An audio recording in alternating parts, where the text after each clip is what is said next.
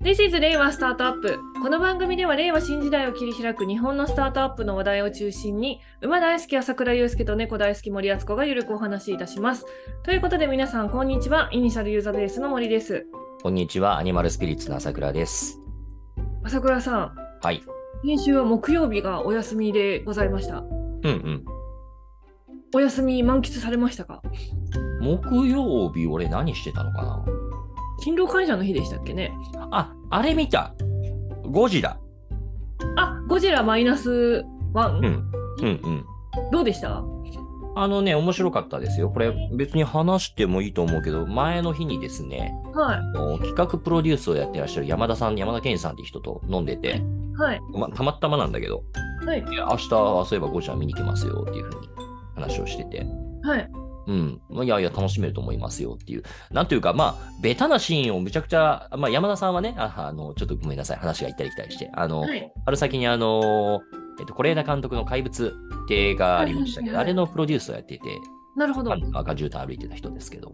ていう、すごいプロデューサーの方ですすごが、いですね。お友達なんですかうん、まあ、何回か飲んだことありますね。へえ。で、あまだ全然若い人なんですけどね、40ぐらいの、僕よりちょ3つ、4, つ、5つぐらい上なのかな。同世代。どうまあ、そうちょい上だね。うんで、ゴジラはなんかそのすごいベタな要素をいろいろ詰め込んだ映画っていう。うん。へえ。まあなんかね、映画のなんか王道でいろんなものを詰め込んだ結果、すごい面白いみたいへえ。な。なんか監督の方がね、なんかわかんない、僕あんまりあれだけど、なんか割と今まで、まあ、器用方変激しい人だからさ、うん。まあ、あの、オールウェイズ三丁目のいい人が撮った人でもあるけれども、同時にあの、ドラゴンクエストとかでも超酷評されたやつとか、あの、ドラえもんの、なんだっけ、スタンドバイミードラえもんだっけはいはいあはのい。まあめちゃくちゃ酷評されてるアニメ系とかも撮ってる人でどうなのかなと思ったんですけど、楽しかったですね。へで、いえろんな映画のオマージュが散りばめられていて、僕が気づいたやつだと、ジョーズとか、へえ。うん、黒澤明の羅生門も多分あれオマージュしてるな。とあか、へーヒッチコックとか、ジュラシック・パークとか、初代ゴジラもちろんとかね、なんかいろんな、なんかオマージュの片鱗が見えて、まあなんか面白かったですけどね。いいですね。うん。おすすめです。はい。じゃあ皆さんもゴジラマイナスワン。あ、言い方合ってますか えっとね、わかんない。マイナス1.0なのかなマイナス1なのかな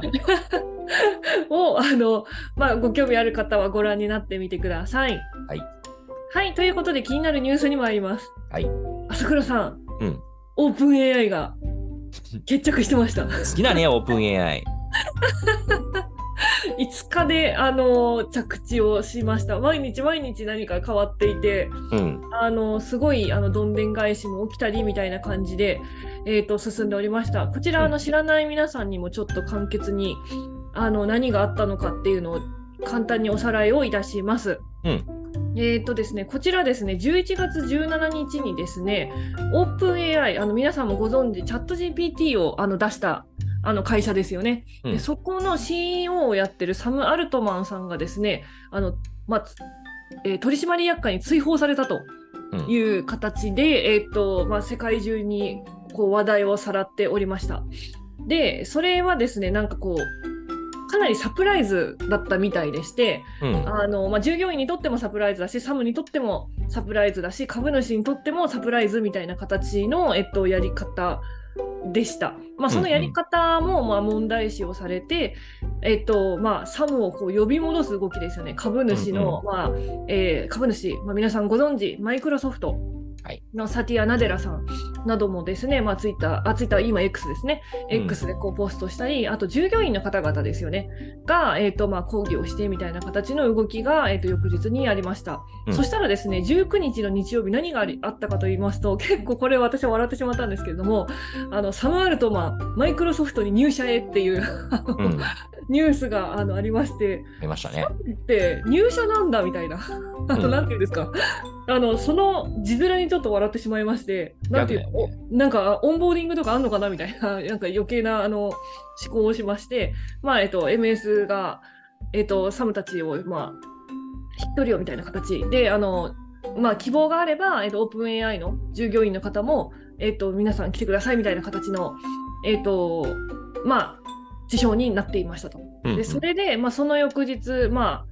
あ、すじゃああの、まあ、サムに続くぜみたいな形で、えっともうオープン AI をですね退職を意思表明をする方々が、えっとたくさん出たと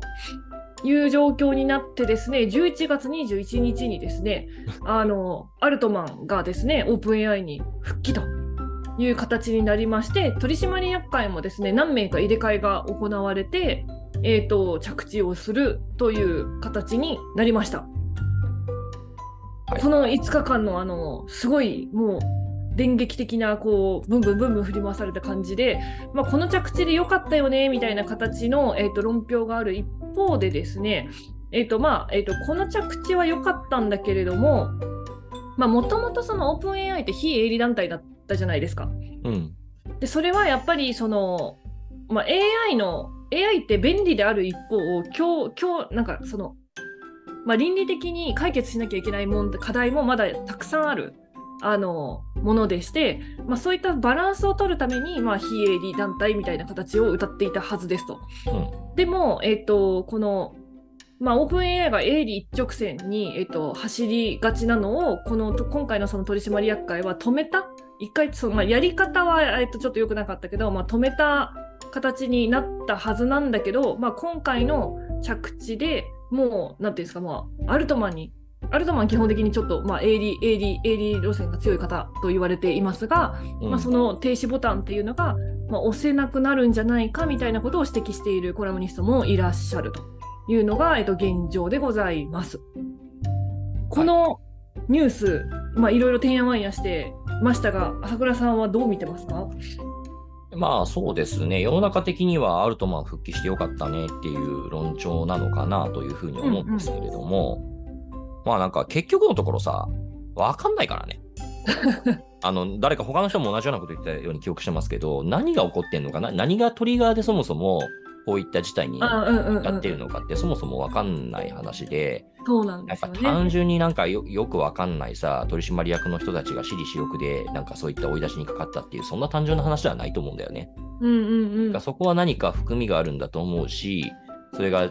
なんか近い将来表に出るのかもしれないし、うんうんでえーわかんない。何らかの事情によって話せないっていうことなのかもしれないし、うどんういううん年末になるのかわかんないんですけれども、なんかこれだけ見てなんか、うーん、なんだろうな。うん、まあ、あくまで外野の人間からするとね、それで何か良かったとか言える類の話では決してないよなと思いながらうんうんいます。わかんまあない。ね、まあそうですよね、これ、まあ進んでみて、過去を振り返って、あの時がね、やっぱターニングポイントだったよねみたいになるのかもしれないですし、うんまあ、これから、えっとねまあ、どういう歩みをあの進めていくのかっていうのが、まあ、注目されますよね。いやそれ以前ね次第によってやっぱり評価もできないし、そうなんですよね評価というか判断もね、まああの、まあなんだろう、結局我々は評価する立場にないですけど、はいはいはい。うん、なんかまあそもそもなんかそのことの、なんかそのは判断できるような状態にはないよね。まあそうですね、今はね。はい なんかとりあえずそういうごたごたが起きていたという事象を眺めただけなんですけれども、うんまあこれここがねあのこの出来事がどういう、まあ、ポイント・オブ・ノーリターンになるのか分かりませんけれども、まあ、行く末を見守っていきたいと思いますと。はい、はいこの番組はスタートアップ情報プラットフォームイニシャルの提供でお送りいたします。イニシャルの法人有料会員は毎月丸の内オフィスで150名程度の交流会に参加できます。オンラインコミュニティもありますので、ご興味ある方はイニシャルまでお問い合わせください。それでは本日のテーマに参ります。本日はですね、えーこれまで、あ、そうだ、先週、朝倉さん、うんヘイニュースピックス主催のスタートアップエブリタイムはい、というカンファレンスに、えーのえーセッションに、えーごとご登壇いただきありがとうございました。いえいえ。こちらですね、プレイイベントのスタートアップエコシステムの論点に引き続き、えー、とありがとうございます。で、えー、とこの番組では、えー、とそのプレイイベントの、えー、とスタイコの論点で話されたファクトをこれまで確認をしてきました。で、本日もですね、えー、とその中から1個取り上げて、えーとまあ、ちょっと深掘りをしていきたいと思っています。はい、今日はですね、はい教育。まあ、前回も、えっと、前回見たですね、あのー、ジェムのね、あのファクトにもですね、学校での起業家教育が、へえーとまあえー同じアンケート調査に、えー、と答えた、えー、と国々よりも低いという結果が現れていたんですけれども、はいじゃあ教育を、教育に、起業家教育をして、あの、何かこううまく本当に好転していくのかっていうところを、えー、と考えていきたいと思います。まあ、ある種なんか教育ってこうマジックワード的な感じになっている側面もあると思っているので、うん。えっと、そうなってないか、まあなんか、なんていうんですか、テクノロジーの力的な感じになっちゃってるんじゃないかなっていうのがあるので、まあそこを確認していきたいと思っております。ちなみに、朝倉さん、今、は日本のアントレプレナーシップ教育、うん。どういう風になっているかご存知ですかどういう風にな っているどういう風になっているまあなんか足りなあい、はい。えっと、5カ年計画とかの絡みの中で、そういうのをなんかやった方がいいよね、みたいなことを盛り込まれていたことは承知しています。はいはい。まあ、ね、まあ、いや昨日、なんかまあ、元、なんかそのあたりの関係の人とも話してたんだけど、省庁の人とも話したんだけど、あ、そうなんです5かカ。年計画って一体な何がどうなってるのか全然わかんないからね、な んか。まあ、いろんなことをやりますって感じですよ ね。うん、なんか、そ総論のコンセプチュアルな話あるんだけど、具体策っていうのが、なんか何か実際動きが出てるのかどうなのかって、俺本当わかんなくてさ、あね、この間ね、なんか夏にさ、イニシャルののあのウェビナーの時に森さんからさ、スタートアップ5カ年計画って何が起こってるんですかみたいなことを聞かれたじゃないですか、質あ、問はい。 覚えていて、まあ確かにその、すごく真っ当なご質問だと思うんですけど、困っちゃうんだよね。 なんて答えればいいか。なんかさ、いろいろ数字を取ってるけど、別に数字が出てくる、なんか別にお金が費やされてるわけでもなくってことだと思うし、はいはい。あれはいいと思うよ、SBIR はね。はいはいはいはいあの。聞いてるなと思うんだけど。あ、でも政府調達もやってますよね。うん、まあまあまあ、そうね。その手の話はなんかいいと思うんですけど、なんかね、どうせだったらそれをなんかな何がこう進行してるのかまとめてほしいよねっていう話をしつつ、はいはいごめんはなさい、すごい脱線しちゃったんですけい。どい、えいえいえいえア。ントレプレナー教育をしましょうってことにはなってたよね。なってました。なってたね。そもそもなアってまンしたトレプレナー教育って何なのみたいな話もあるけど。いや、そうなんですよ。うんそれがそうじゃないですか。 あの、はいなんかその解像度が低いので、そこを見ていきたいと思います。でですね、現状をまとめたですね、アントレプレナーシップの教育の現状についてっていう、あの、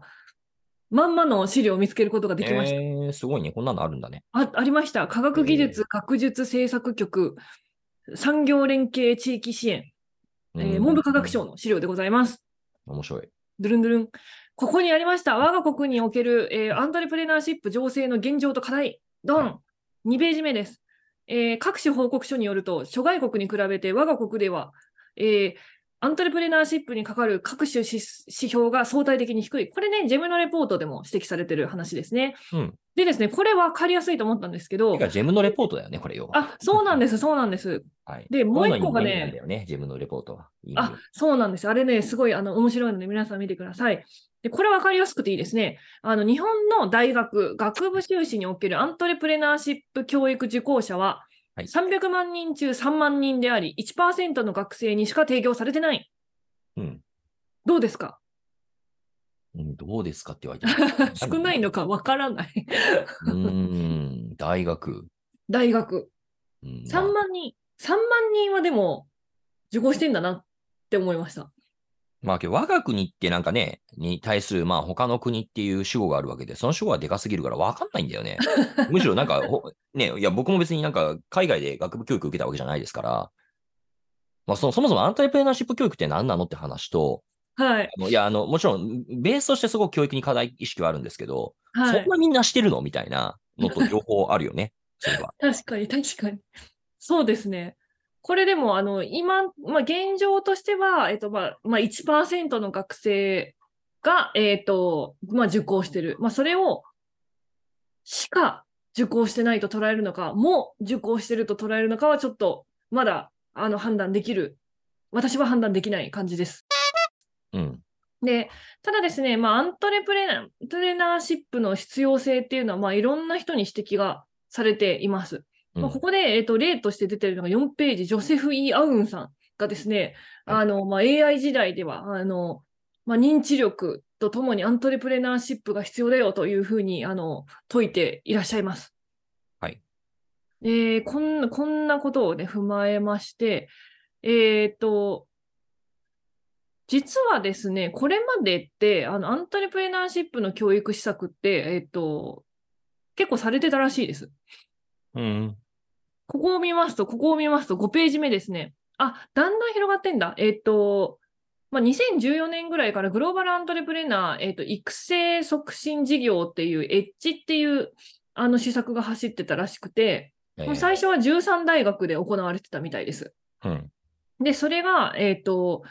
2017年から2021年は、えっ、と、エッジネクストという形になりまして、えっ、と、24大学5コンソーシアムという形で、えっ、と、まあ、広がっていて、で、2021年から2025年度は、スタートアップエコシステム形成支援という形で、まあ、これ多分5カ年計画に連動してんじゃないかなと思うんですけれども、うん。えっ、と、あ、まあ知ら、知らないですけれども、あの、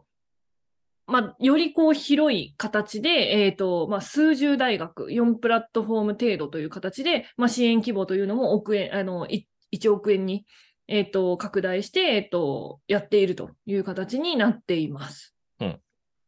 でですね、えっ、と、このアントレプレナーシップ教育ですよね。って何なんですかねこう書いてないな、これは。うん何をこれ提供されるといいんですかねいや起ー業の仕方って言われてもなんか、まあそうだよね。そだうかなんらですそれさそ、そもそもそのね、なんかその他の国でなんかじゃあ具体的にどういったものをなされてんのっていうのは僕ちょっとわかんないのうで、んうん、まあ、おそらくね、こういった課題意識を持って、レポート、文科省の方々とか、そういうのをね、専門でお調べになってらっしゃるんだと思うんですけども、なんか評価のしようがないところがあってですね、うん、で、なんだろうな、まあ、そもそもちょっとそのアントレプレナー教育とかいうものの、ちょっと定義を明確にしないまま話してるから、ちょっと若干なんか違うトンチンカンなことを言ってるように聞こえてしまうかもしれないけど、うんうん、うーん、多分イメージすぐつくのは、東京大学がね、アントレプレナー道場って企画をやってるんですよ。へえ、で、これは私がですね、実は晴れある1期生なんですね。そうなんですか1期生。2005年に始まってる話であ結構前からやってるんですね。そう。ちなみにさ、俺当時2005年よだから、ライブドアショックの直前、あちょっとだけ盛り上がってた時あったの。俺の学はい生はのい時に少し。はいはいはいはあの、すまあ、学生ベンチャーが。ほい。んのちょっとだけね。はいで、だって俺、それで WBS 出たもん。にインタビュー受けた。はいはい そうなん東で大すのアかントレプレナー道場。あの、あ前の受前講の者。みたいな。はい。そうそうそう。あの、男性キャスター来てた。あ、本あそうなんですか。本人が来るんだってな何さんかちょっと忘れちゃったけどそうなんですかダンディーな人。うん。へえ、で、えっと、それも今もいらっしゃいますけど、あの東京大学の加上先生っていう方が主導してやってらしたプログラムで、はいはいはいはい。なんか最初はなんかその東大生のお起業家の人を呼ぶ。これ今でも僕覚えてますけど、初回のゲストがリバネスの丸さん。へえ、すごいよね。そすしてごい 2, 回目が当時のシリウステクノロジーズの宮沢源さん、現ヤフーの、はい。あの、今、源さん何してんだろう宮沢さんはあの、やヤフーの検索の責任者やってましたけどね、シはいリはウいスはテいクはいノはロいジーズの買収されて、彼がまあまだシリウステクノロジーズやってた頃で、え2回目講演してましたね。へえ、すごい。でその後、なんかちょっと実際に自分たちでビジネスアイディアを考えてみましょうみたいな、うんうんそういうのやるっていう流れだったんですけどね、チームを組んでやりましょうみたいな。で、そんななんかまあ、当時まだそんなに盛り上がりきってなかったかな。で、加上先生が当時おっしゃってたのは、まああの、加上先生とか当時は、アントレペナー道場だけじゃないけど、あの藤沢烈さんとかね、はいはいはい。ああいう人に話し、会った時も話したけど、アメリカだとね、そのスタンフォードの大学とか、優秀な、一番優秀な学生っていうのは、あの、その就職なんかしねえんだと。うんうん、起起業ですすよるんねだ。と。で、まあなんかあんまり優秀じゃない人たちが、 で、まあなんか、まあその2番手の人たちが、なんかわかんないけど、マイクロソフトとかグーグルとかに就職するんだみたいな話をしていて、うんうんえー、みたいな。そんなもんかねみたいな。思ったうん。ことがなるほど。あって。で、まあ僕が法学部出身ってこともあるんでしょうけど、うんうん。一方で法学部なんてね、全くそんな、そもそもさ、民間企業に就職するっていうのは、なんかあの、司法試験に受かることのできない、あの、頭の悪い、ちょっとかわいそうな学生が民間就職するもんだっていうふうに思ってたから、うん。僕なんか最初からなんかそういう民間就職志望ですみたいなこと言って、お前民間なのっていうカタカナで民間って言葉なかなか出てこないじゃない。はいはいはい、あはれい。だったんですよね。 何民間ってみたいな。 2005年当初からそう。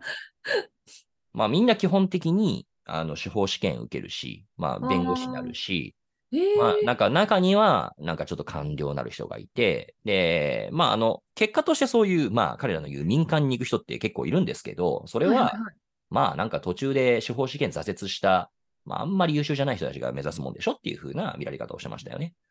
へえ。もうものすごく端的に言語化すると、当時の大学ああいやだから脱線もうあはい、企業なんかさ、わけわかんねえみたいな。まあそバのカなんじゃねえのって感じだったよねあですよねその、ほうんそんなに選択する方って当時いないはずなんで、うん。で、そうですよ。だって2004年とか5年とか、それこそさ、なんかまあ自分も一応ね、就職活動とかちょっとするじゃないですか。なんかその、はいはいはいはいこんなセミナーとか、なんかその、パなんかね、ブース出。やりますすやりますはいで、